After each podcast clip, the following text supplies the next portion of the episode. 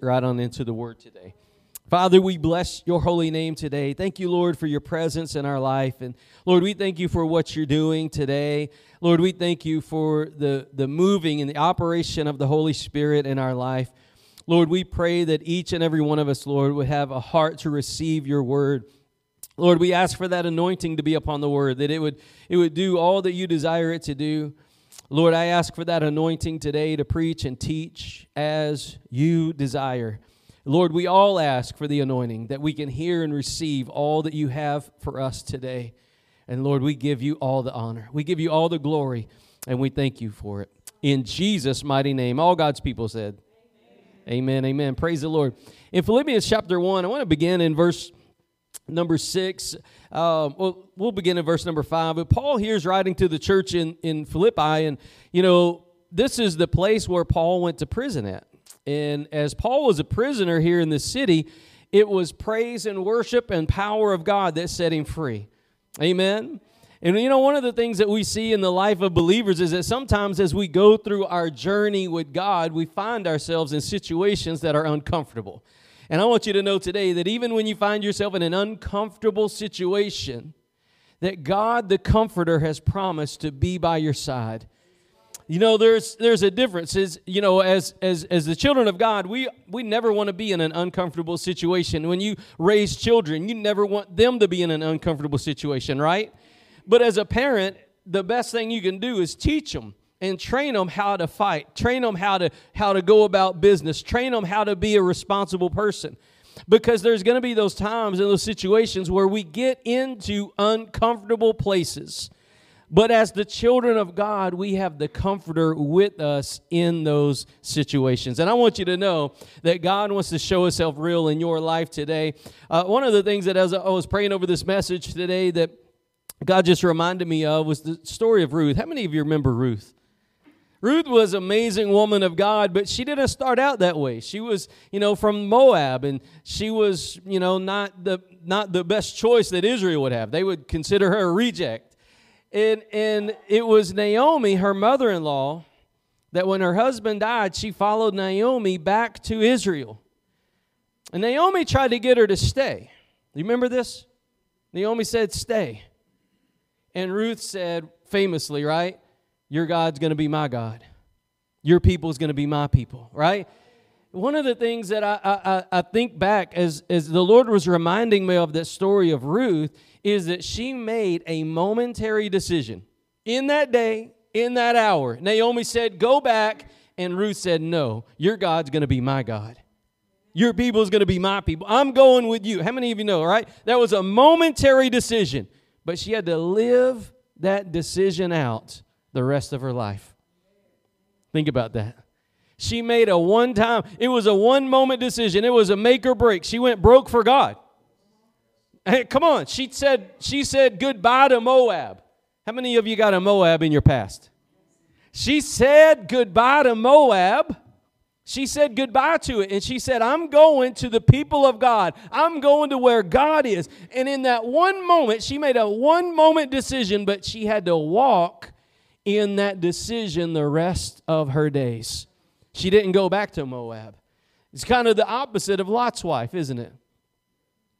Think about this. Lot, Lot had a wife, and, and God, through his mercy and grace, gave them an opportunity to escape destruction, to escape the judgment of God. And she said yes to God's grace. Think about it. Lot's wife said yes to God's grace. I mean, she could have stayed back in Sodom and Gomorrah. She could have stayed and partied till the, the fire fell on the city. But there was a moment in time when God said, look, you need to get out of town because judgment's coming. Come apart unto me. And Lot's wife said yes to God's grace. But somewhere along the way, she didn't continue in the decision she made. She didn't continue in that decision she made. You see, that's different with Ruth. Ruth continued in it. And Ruth now, her, you know, her family lineage is in the lineage of Christ.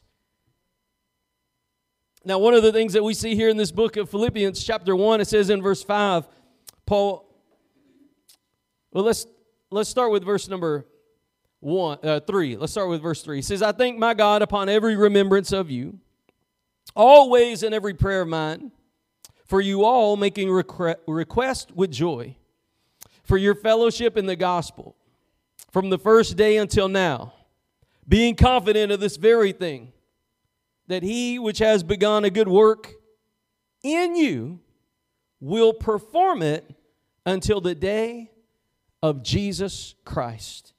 See, the, the thing is that you want to see in this verse is that God started something in you. God started a work in you. How many of you did God start a work in? Now, the power is not in you. The power is in God. God did the work. All you did is say yes. All you did is surrender. All you did is humble yourself. All you did is believe. The power is in the, in the preaching. The power is in the cross. The power is in the blood. The power comes from God. And it was a work of God that started something in you. And if it was God that started it, it's God that's going to continue it. He said, if God started it, he's also going to perform it. That means he's going to continue the work that he did in you. But you've got to continue to say yes. You've got to continue to stay humble. You've got to continue to stay broken. You've got to continue to come to God empty-handed. Nothing in my hands I bring, simply to the cross I cling. You've got to continue to come to God with a broken and a contrite heart, and God will continue to perform the work that he began in you at the beginning. One of the things that we see in this verse is how important it is for you to know and understand the work that God started must be performed. The work that God started must be performed. What God starts, he intends to finish. Let me say it like that. What God starts, he intends to finish. Now, think about it analytically. Think about it analytically. If God didn't need to perform that word, Paul wouldn't have written it.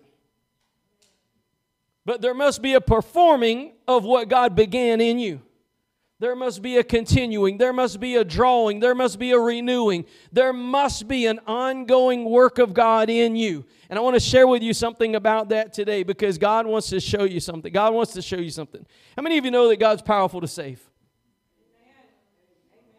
Is he powerful enough to save the liar, the murderer on, on death row? Is he powerful enough to save the prostitute, the harlot, the drunkard, the fornicating, homosexual? Is he powerful enough to save Republicans and Democrats? Is he powerful enough to save rich and poor, black and white? Amen. Is he powerful to save? If he's powerful to save, he's also powerful to sustain. What God starts, he can finish. Somebody say amen. What God starts, he can finish. If he started a work in you, he can finish that work in you. He didn't, he, somebody one time said, God don't make junk. God don't make junk. And if God started something in you, it's because he's doing a work in you. And now we learned this past Wednesday night, one of the things that he's doing is he's working in you. He's conforming you to the image of Christ. He's working in you. He's conforming. He's working in your life, conforming you to the very image of Jesus Christ, our Savior. Now, the work that God started, he will sustain. I want to I want to uh, bring this out in uh, let me bring this out in First Thessalonians chapter five. I don't know if we're going to uh, get all of this in. We may have to finish this tonight. First Thessalonians chapter five.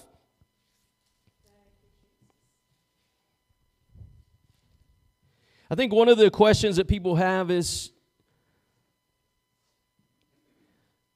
you begin to get, you begin to go forward with God. A work of God begins to happen in your life.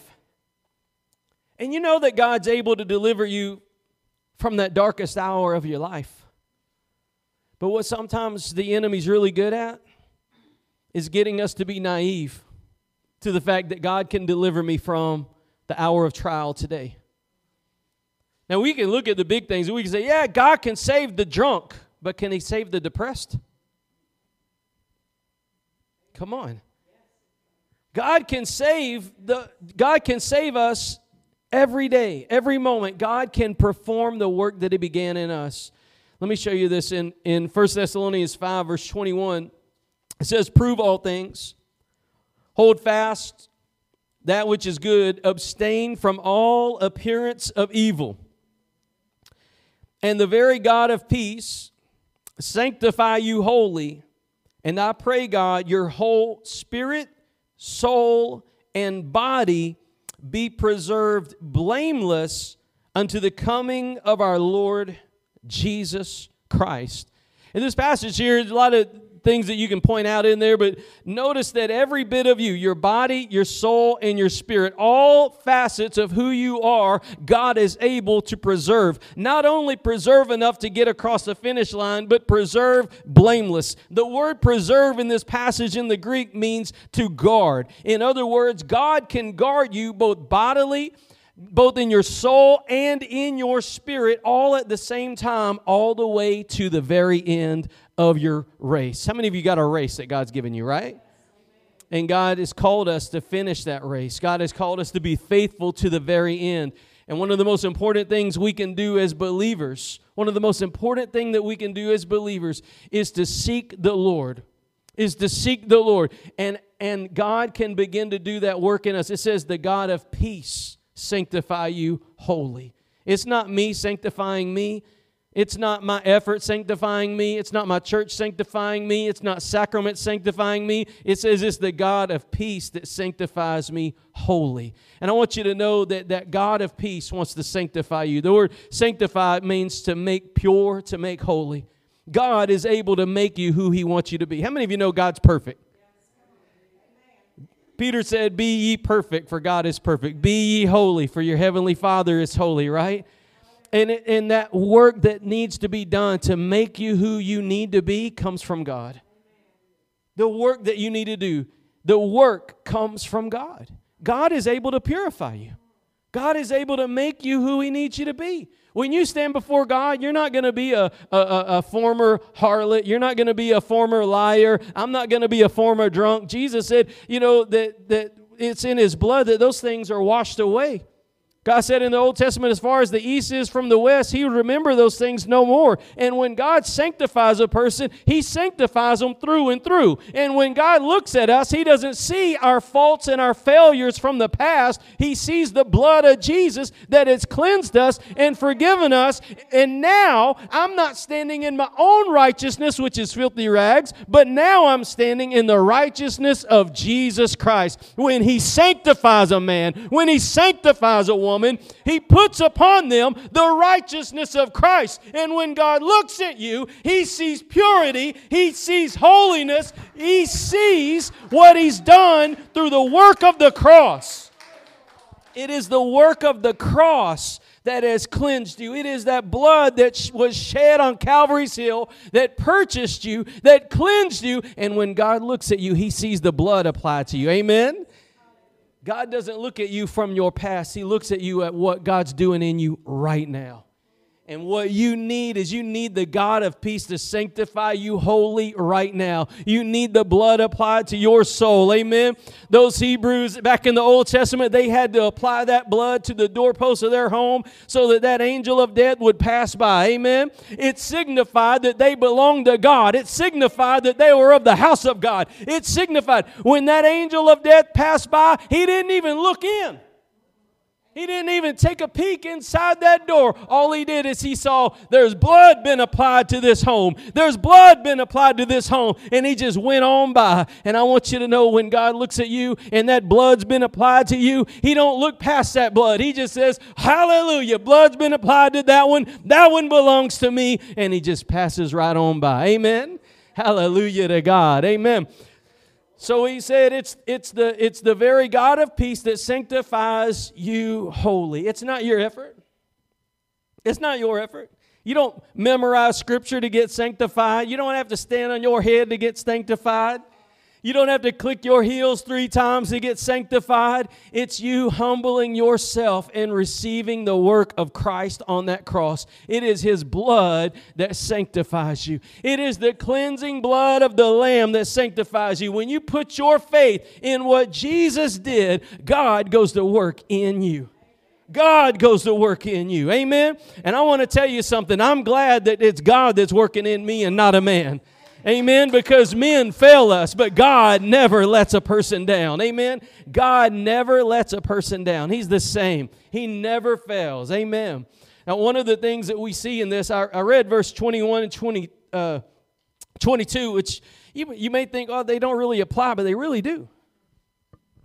Because one of the things that you need to see as, as God begins to work in us. Now, again, I'll point out to you that it's your, your, your spirit, your soul, and your body that God desires to preserve blameless to the end.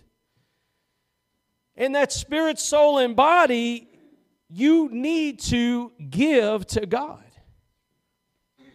And one of the ways that we see that is you're supposed to prove all things. Test them.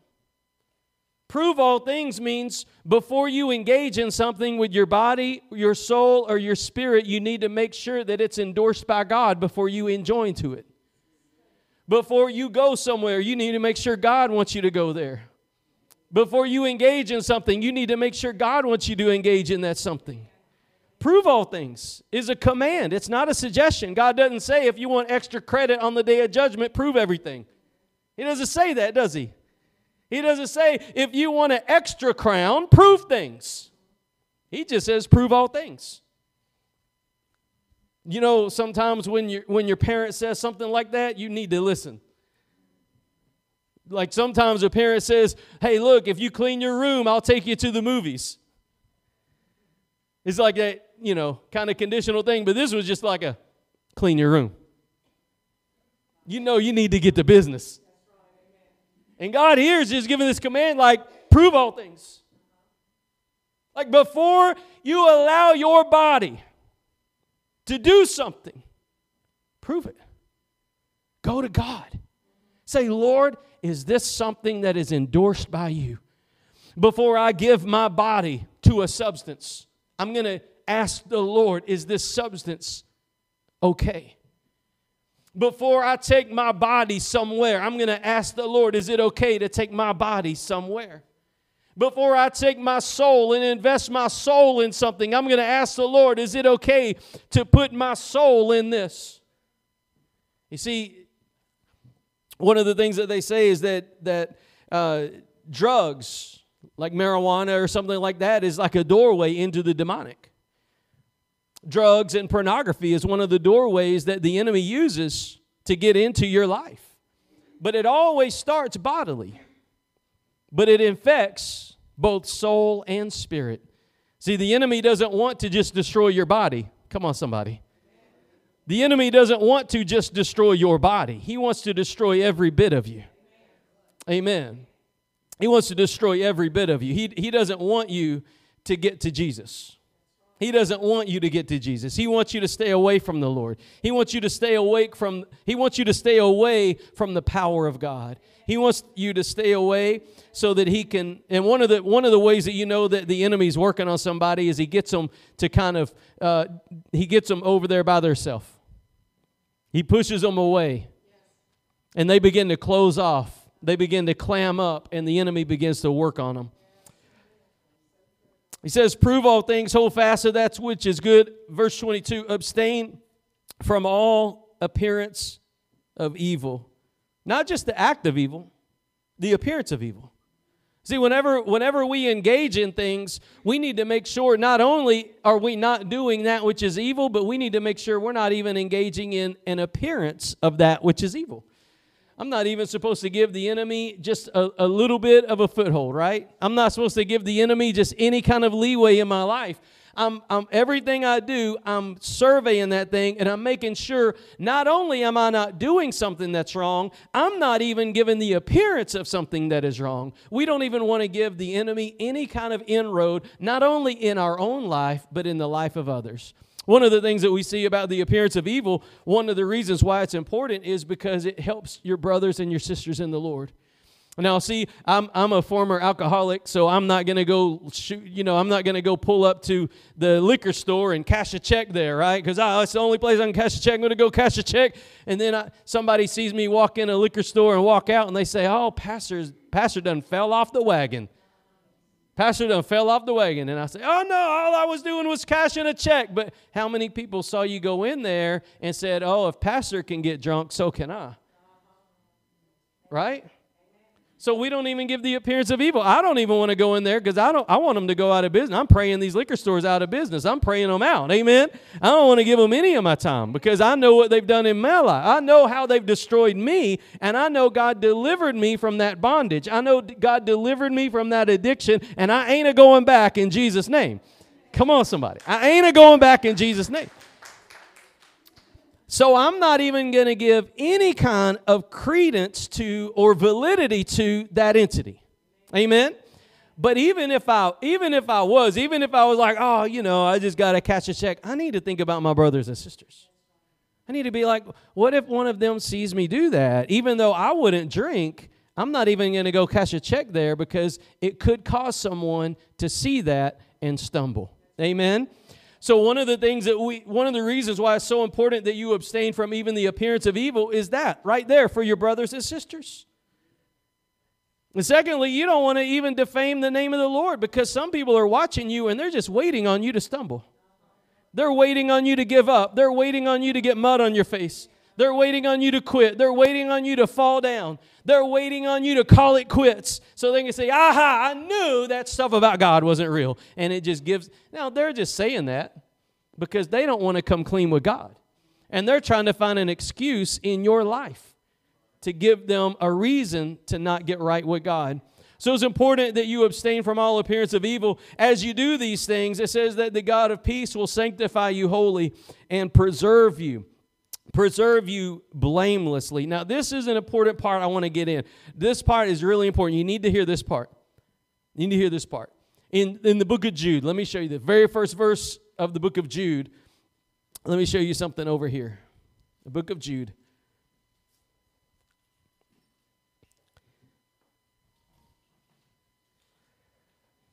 It says in verse number one, Jude, the servant of Jesus Christ and brother of James, to them that are sanctified by God the Father and preserved in Jesus Christ and called, mercy unto you, peace and love be multiplied. Part I want you to see is that there's two works that's going on here. In the first work, it says, you are sanctified by God the Father. The, the work of sanctification, we talked about previously, is the work that where God cleanses you by the blood. God sanctifies you by the blood of Jesus. If you're sanctified today, it's because the blood's been applied to you. Amen? If the blood's been applied to you, you're not who you used to be. Okay, you're not who you used to be. If you, if the blood's been applied to your soul, you're sanctified, not in part, but in whole. The God of peace sanctify you wholly. We just read it. The God of peace sanctify you wholly. So if the blood of Jesus Christ has been applied to your soul, you are now sanctified wholly. Not who you used to be. You're a new creature in Christ Jesus. Old things are passed away. Behold, all things are made new in him. Amen. Former things are passed away. God's done made something new in you. But look at this next part. You're sanctified by God the Father, but what? And preserved, key word, in Jesus Christ.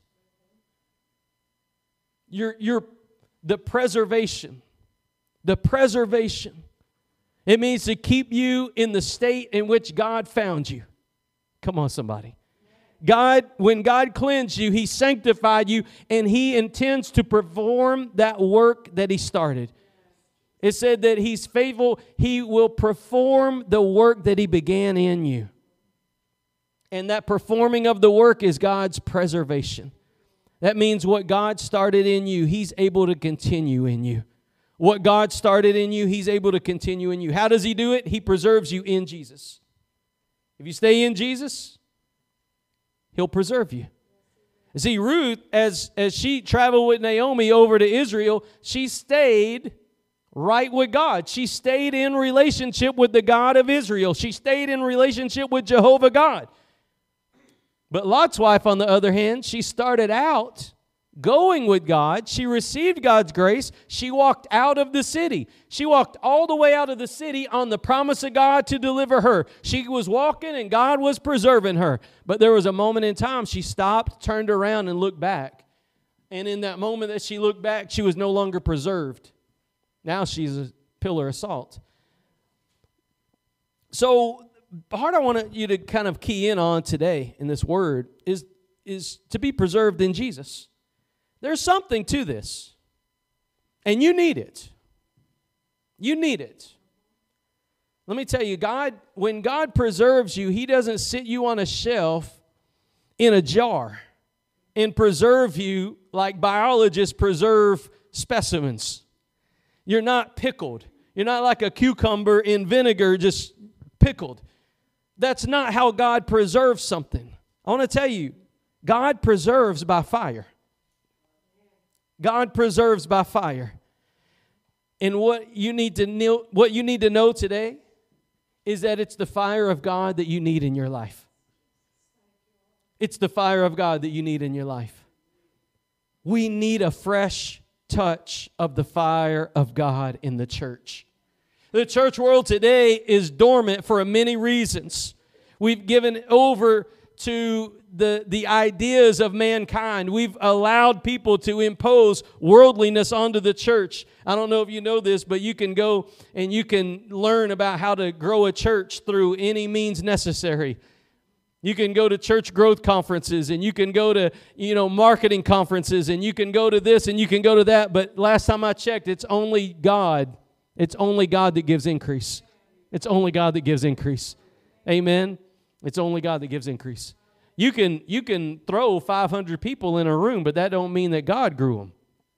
That don't mean that God did something. And what I want you to see today is that, number one, it's God that sanctifies, and number two, it's God that preserves, but He especially preserves in Jesus. Now, this part's key. You need to listen to this part right here.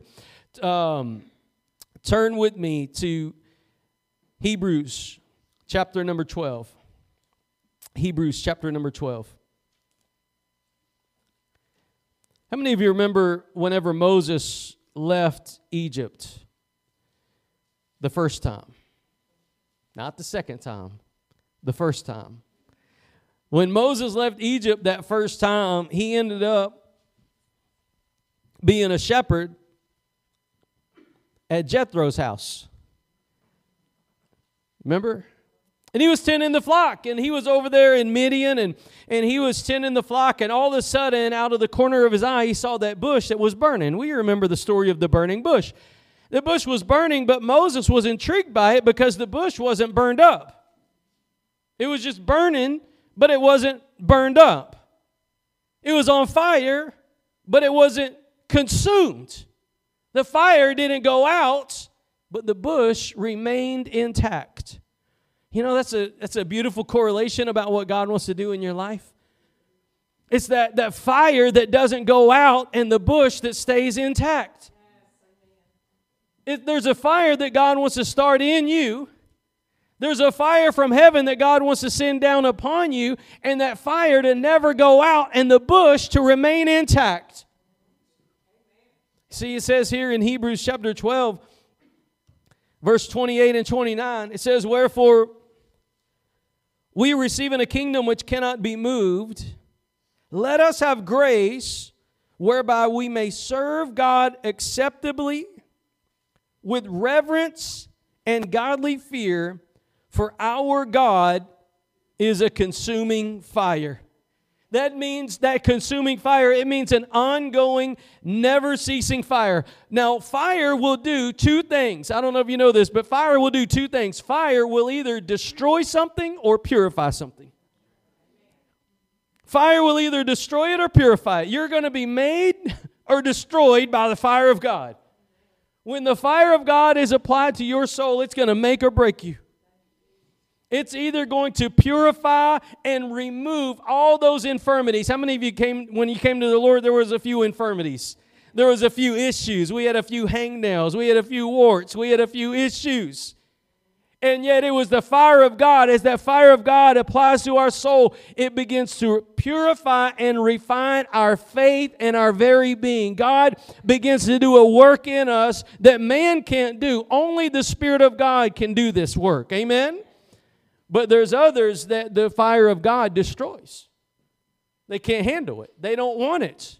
You see, when the people of Israel, when they came out of Egypt and, and they came over there into the promised land, and Moses introduced them to God on Mount Sinai, the glory of God came down on that mountain, and it said the glory of God as that consuming fire in the book of Exodus, and they didn't want to go to it. Because when they saw the fire of God, they began to say, we don't want that. You go talk to that God for us. We don't want to get close to that God. And you know what? A lot of people today, they want to be around the things of God. They want religion. They want formality. They want to have their name on a certificate from the church. They want church membership. They want people to think that they go to church. But it's going to cost you something to go up that mountain and encounter that fire of God, because the fire of God will purify and refine and remove what needs to be removed. The fire of God applied to your soul will begin to take you and make you who God wants you to be. We need to remember in this day and age who is the potter and who is the clay. God is the one that is forming and fashioning the people of God, and He does it with fire. He applies that fire and He makes you pliable, and He molds you and makes you into the person He's conforming you to be. We need to remember that God is able to take out and bring in whatever He needs to take out and bring in. If God wants me to have it, I'm going to have it. Didn't Jesus say that? He said to seek ye the kingdom of God first, and all these things will be added unto you. If God wants me to have it, I'll have it. If He don't want me to have it, He'll take it out. But I trust the hand of the potter. I realize I am only the clay. Now, how often does the clay look up at the potter and say, now you're doing this wrong? This is how people talk today. You talk to somebody like Jesse Duplantis. Oh, if I talk to God, I'm going to tell Him. They do that kind of stuff. You can't do that to God. You're the clay. You're the clay. He's the potter. That, that clay don't look up to the potter and say, you're, you're, you're bending that too far. You don't know what God's doing. God's got a purpose for what He's doing in you. He's making something beautiful. And the work that God started in you, He's able to perform until the day of Jesus Christ. What we need, amen, what we need is to, what we need is to learn to say yes to the Lord and allow Him to do what He needs to do in us. Burn away what needs to burn away. Strengthen what needs to strengthen. Bring forth what needs to bring forth. But, Lord, remove anything that needs to be removed. That's what that fire does. When somebody's making a, a, a sword in the fire, you know, they take that metal and it looks like a, I don't know, looks like a pole or something. But they stick it in the fire and they begin to beat that thing. They begin to beat it, and that fire begins to remove all the infirmities out of that metal. And when it comes out, it's forged.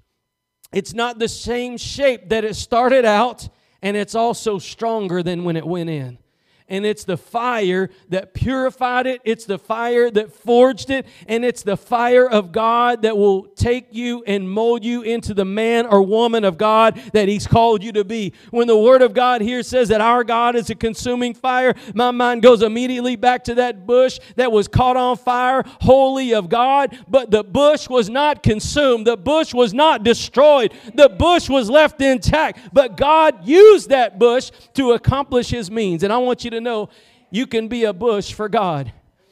People can look at you and say, man, that, that guy is on fire for God, and he hadn't run out yet. He's like the Energizer Bunny. All he does is talk about God. All he does is worship God. All he does is glorify God. All he does is testify about God. All he does is sing about God. All he does is pray unto God. That man is on fire. That woman's on fire, and she don't quit. She don't stop. She's not consumed. She's not destroyed. She's preserved by the power of God. And I want you to know God will do that in your life. God will do that in your life. And listen to this. Without that fire of God on our life, will we be preserved? It says we're preserved in Jesus, and I just took you to a scripture that says God's a consuming fire. You might say, well, okay, so God's a consuming fire. We're preserved in Jesus. How you connect those dots, Pastor? Did you know that Jesus baptizes folks? Not with water. Did you know that Jesus baptizes folks, and it's not with water? You look in the scripture, it says Jesus didn't baptize with water. Paul baptized just a handful of people in water. It wasn't, ba- it wasn't baptism that God called Paul to, and it wasn't water baptism that Jesus does. You see, we're preserved by the fire of God. It removes infirmities. It removes impurities. You see, there's things going on in your life that I don't know about. There's things going on in my life that you don't know about. But I trust the fire of God in me, and I trust the fire of God in you. And as we get close to God, as we seek the face of God, as we stay in a place where we're surrendered to God, that fire of God will mold and make us, purify us, strengthen us, and equip us to be the man or the woman of God He's called us to be. And I, listen to me. I, you, you, this is, this is the thing. Whether you stay in this church or not, don't matter. Whether you stay in Jesus matters. Whether you stay in Jesus matters. You need to stay in Christ. And if you stay in Christ, there's a fire, there's a fire that is necessary to purify, refine, strengthen, and make you to the person God wants you to be. This is how God performs that work. Let me show you in Matthew chapter three. Turn with me over to Matthew chapter three. Jesus does baptize, but it's not with water. Some of our theologians in the church already know where we're talking about.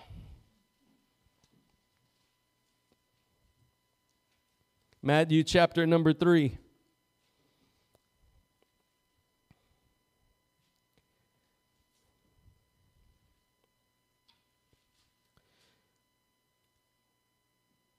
One of my favorite stories is whenever the, the Pharisees and the Sadducees came to be baptized by John the Baptist. And John the Baptist didn't do what most preachers do today. If somebody wants to come get baptized today, most preachers say, okay, and they baptize them. John the Baptist turned these people away. When was the last time you saw somebody turn someone away from a from an experience like that? John the Baptist did. It says in Matthew three, verse number seven, when he saw many of the Pharisees and Sadducees come to his baptism, he said unto them, O generation of vipers, who has warned you to flee from the wrath to come? Bring forth therefore fruits meet for repentance, and think not to say within yourselves, we have Abraham to our father. For I say unto you, God is able of these stones to raise up children to Abraham. Now also, now also the axe is laid to the root of the trees. Therefore every tree which bringeth not forth good fruit is hewn down and cast into the fire. John the Baptist said, don't come unless you're coming with repentance. Don't come unless you're coming with repentance. So if these people were saying, hey, we see everybody else getting baptized, we came to get baptized too. And John the Baptist said, who warned you? Because it wasn't the Holy Ghost. They didn't have that. They weren't responding to a work of the Holy Spirit. They were just doing what everybody else was doing. Who warned you? It's time for these fruits of repentance to come forward. Now, this is the part I want you to see, verse eleven. John the Baptist said this, I indeed baptize you with water unto repentance, but he, speaking of Jesus, that cometh after me is mightier than I, whose shoes I am not worthy to bear.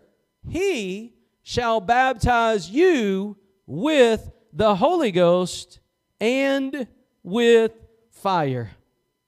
Now, the, the thing that we want you to see here is that when, when Jesus baptizes, he baptizes with the Holy Ghost and fire. Now, that's what John the Baptist said. The reason being is because Jesus knows what needs to go. Come on, somebody. Jesus knows in me what needs to go. And when he puts the when he when he baptizes me in the Holy Ghost and fire, he removes what needs to be removed. He purifies what needs to be purified. He strengthens what needs to be strengthened. He refines what needs to be refined. He molds and shapes What once was broken, what once was misformed, he begins to mold and shape that into the way he wants it to be. It is the fire of God that, that we're talking about here, and he says that it's Jesus that baptizes with the Holy Ghost and fire. Now, most people here, one of the things that, that they do is they say, well, we need to be, we need water baptism and we need communion in the church. Well, yeah, we need water baptism and communion, but what you need is the fire of God. What you need is the fire of God in your life. When the hand of God begins to search you, and when the hand of God begins to try you, and the hand of God begins to, to move about your life, he will begin to put his hand on things that no person can see. You may be involved in an issue of sin that nobody else knows about. You may be in a bondage right now. You may be hiding something from someone. You may be committing something that you haven't told anybody, but God knows about it. And the closer you get to God, God will put his finger on it. God will put his finger on it, and he'll give you an opportunity to come clean with him. He'll give you an opportunity to have that thing purged. How many of you know that God purges us? God purges us. But it's the fire of God that we need in our lives. So God's ability to perform and God's ability to preserve is unquestioned. No doubt about it. God can preserve. God can perform what he started in you. If he saved you, he can keep you. Amen? If he started a work in you, he can finish the work that he started in you. But you have to make that choice just like Ruth did. As she began to go with God, as she began to go with Naomi, she could have turned back and went to back to Moab at any point in time. Could you turn back? Could you go back to your old lifestyle? Could you go back to your old ways? But some people do. And I want to tell you, it's the fire of God that'll keep you preserved. If you stay in the fire of God, if you keep in the house of God, if you stay in the presence of God, if you stay close to the Spirit of God, God will refine you, purify you, preserve you, and empower you all the days of your life. I, I call back to you over there in First Thessalonians chapter five. It says that God will preserve you blameless until the day of Jesus Christ with your body, your soul, and your spirit. God's ability is unquestioned, but do you have a desire? Do you have a heart for it? That's what God wants to know. God has the ability. But one of the things that we see is that in order for someone to be preserved with this, you need to know this. God doesn't preserve somebody just conceptually, but completely. God preserves somebody not just conceptually, but completely. One of my, I, I, I say this a lot, but one of my favorite things about God is that he's real. He, I mean, he really is real. We're not just talking about theoretical theology. We're not talking about concepts that we learned from a guru. I'm talking about there's a real God who's a real all-consuming fire, and if you really did get down on your knees and you really seek his face, that fire of God will begin to burn inside of you. And the fire of God burning inside of you will do more than any teacher could ever do. The fire of God burning in you will do more than any Bible school could ever do. The fire of God burning in you will do more than any counselor, any helper, any worker could ever do for you. It's the fire of God that you need in your life. And if you'll humble yourself and ask the Lord to purge you, cleanse you, strengthen you, purify you, then God will. God said he will preserve you blamelessly. It says in First Thessalonians five. What does it mean to be preserved blameless? You know any Christians that are blameless? You know any Christians that are blameless? What does it mean to be blameless? Let's go back over there to that passage as we close. We, we started there, First Thessalonians five. First Thessalonians five. What does it mean to be blameless? I want to just talk about this for a second. What does it mean to be blameless?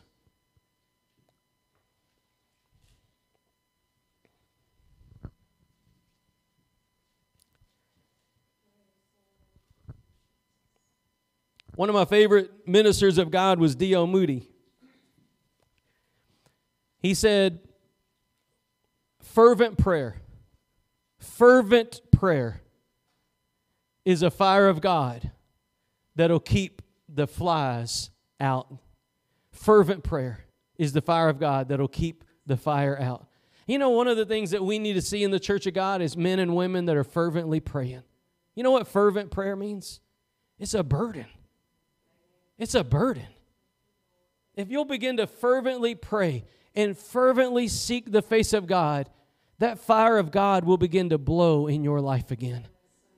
You won't be satisfied with anything less than God. If you truly begin to fervently pray and you begin to fervently seek the face of God, you won't be satisfied with anything less than, than what is holy and just and true. You won't be satisfied with anything less than that which is true. You won't be satisfied not only with an act of evil, but the appearance of evil. You won't be satisfied with that. If you truly begin to fervently pray, the fire of God will begin to do a work in your life. I promise you, God is faithful. It says, he said, verse twenty-three, the, and the very God of peace will sanctify you wholly. I pray, God, your whole spirit, soul, and body, spirit, soul, and body be preserved blameless. Now, your, your soul and your spirit is different. Your soul, they say, is your mind, your will, your emotions. I just say it's who you really are on the inside. You know, Martin Luther King, he had a dream. That was his soul. Dream. Where you dream at. What you really want. That's you. That's your soul. God can preserve that soul. Your mind, your will, your emotions. Your spirit, that definitely, we know that comes from God, doesn't it? And your body. God has the ability to purify our bodies. Now, I already told you that we've all come short of the glory of God. We've all walked in mud and got mud on our bodies. We've all done that. But what we all need is the blood of Jesus to cleanse us so that we can start afresh, so that we can be cleansed by the blood of the Lamb. And when God cleanses us, guess what? We're cleansed. You can't reach through the blood and pull somebody's title back over their head. Come on. I used to be a drunk, but you can't reach through the blood and apply that title to me no more. That's been purged. That's been purified.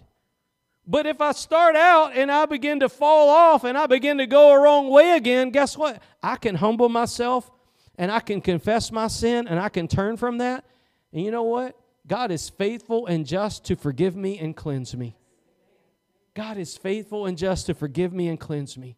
But I've got to humble myself, and I've got to repent. Now, the word repent means to stop, to change, to go the different way. That's what I've got to do. It says, the very God of peace, sanctify you wholly, and I pray, God, your whole spirit, soul, and body be preserved blameless unto the coming of our Lord Jesus Christ. Again, that word uh, preserved, it means to be guarded and protected by God. To be guarded and protected. Your spirit, your soul, and your body can be preserved, but it's preserved by the one that baptizes in fire.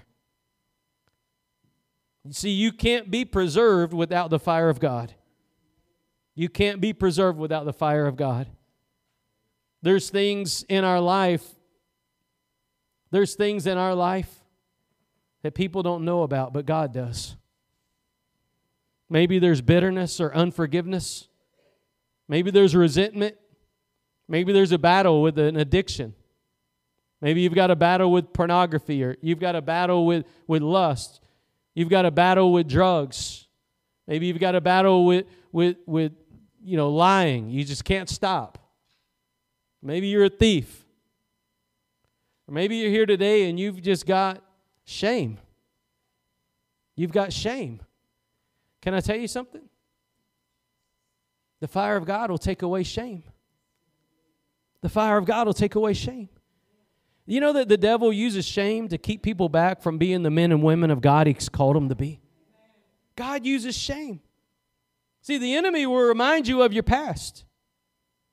And he uses that shame to keep you from being the man of God he's called you to be. And he uses shame to keep you from being the woman of God he's called you to be. But I thank God that Jesus uses fire, because shame cannot continue through the fire. If you want to be changed, you come to Jesus and let God do a work in you. He said that you won't be a modified you. You won't be an enhanced you. You won't be a, a, you won't be a better than ever you. You'll be a different you. Old things will pass away. That old man dies with Jesus in the grave, but it's that new man that rises with Jesus out of the grave, out of the waters, out of the baptism of death, into new life. And that's what God has called us to today. And I want you to know, shame will stay in the grave.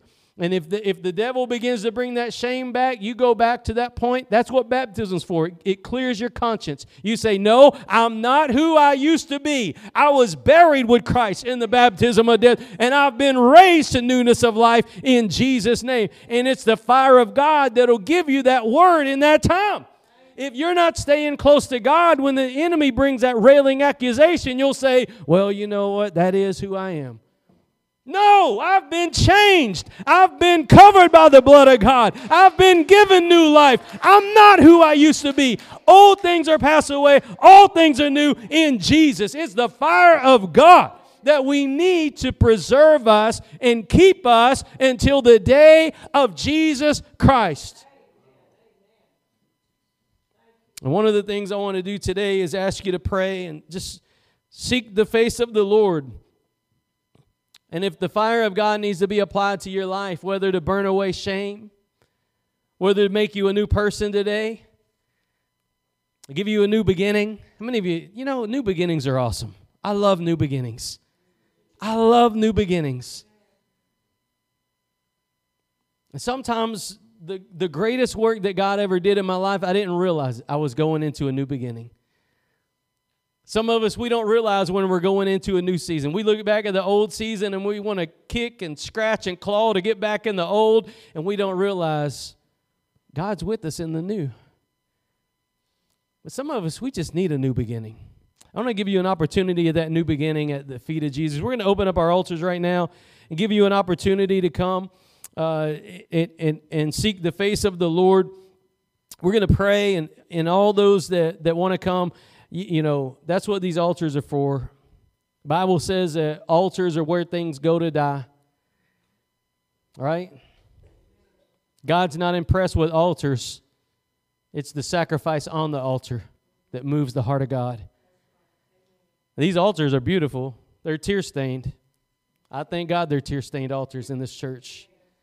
That's one thing I wanted to have in our church is altars and a pulpit and pews. People, and the presence of God. Amen. But these are tear-stained altars because it's not the altars that we need, but it's the sacrifice on the altar. And if you'll bring a sacrifice to God on that altar, the fire of God will come on it. If you're here today and you need a touch from God, I want you to just raise your hand. I want to pray for you right where you're seated. Thank you. Thank anybody else. Thank you. Thank you. Thank you. Thank you. I want to pray for you right where you're at. Just lift your hand to the Lord. Just lift your hand to the Lord. Just say, Lord, I need you. That's all you're doing. Thank you, Father. Thank you for the work of the Holy Spirit this morning. Lord, I thank you for every hand offered, every hand risen. Lord, we're testifying and signifying to you, God, that it's you that we need in our life. Lord, we thank you that you are a God of new beginnings. You are a God who cleanses and restores. You are a God who makes all things new. This morning, Lord, we ask that you would do a work in us. We pray, God, that you would purify, strengthen. Lord, that you would mold, shape. Lord, that you would renew. That you would pour out your Spirit. Lord, we thank you that you've given us a place where we can come and we can lay down our burdens. We can lay down our shame. We can lay down our trials, our tribulations. We thank you, Lord, this day that you've given us an opportunity to come and be cleansed by the blood of the Lamb. And Lord, I ask this day, Lord, over every person that comes forward, Lord, I pray that you would pour your Spirit upon them afresh. Lord, make us new today. In Jesus' mighty name. Jesus' name. I was a wretch. I remember who I was. I was lost. I was blind. I was wrong.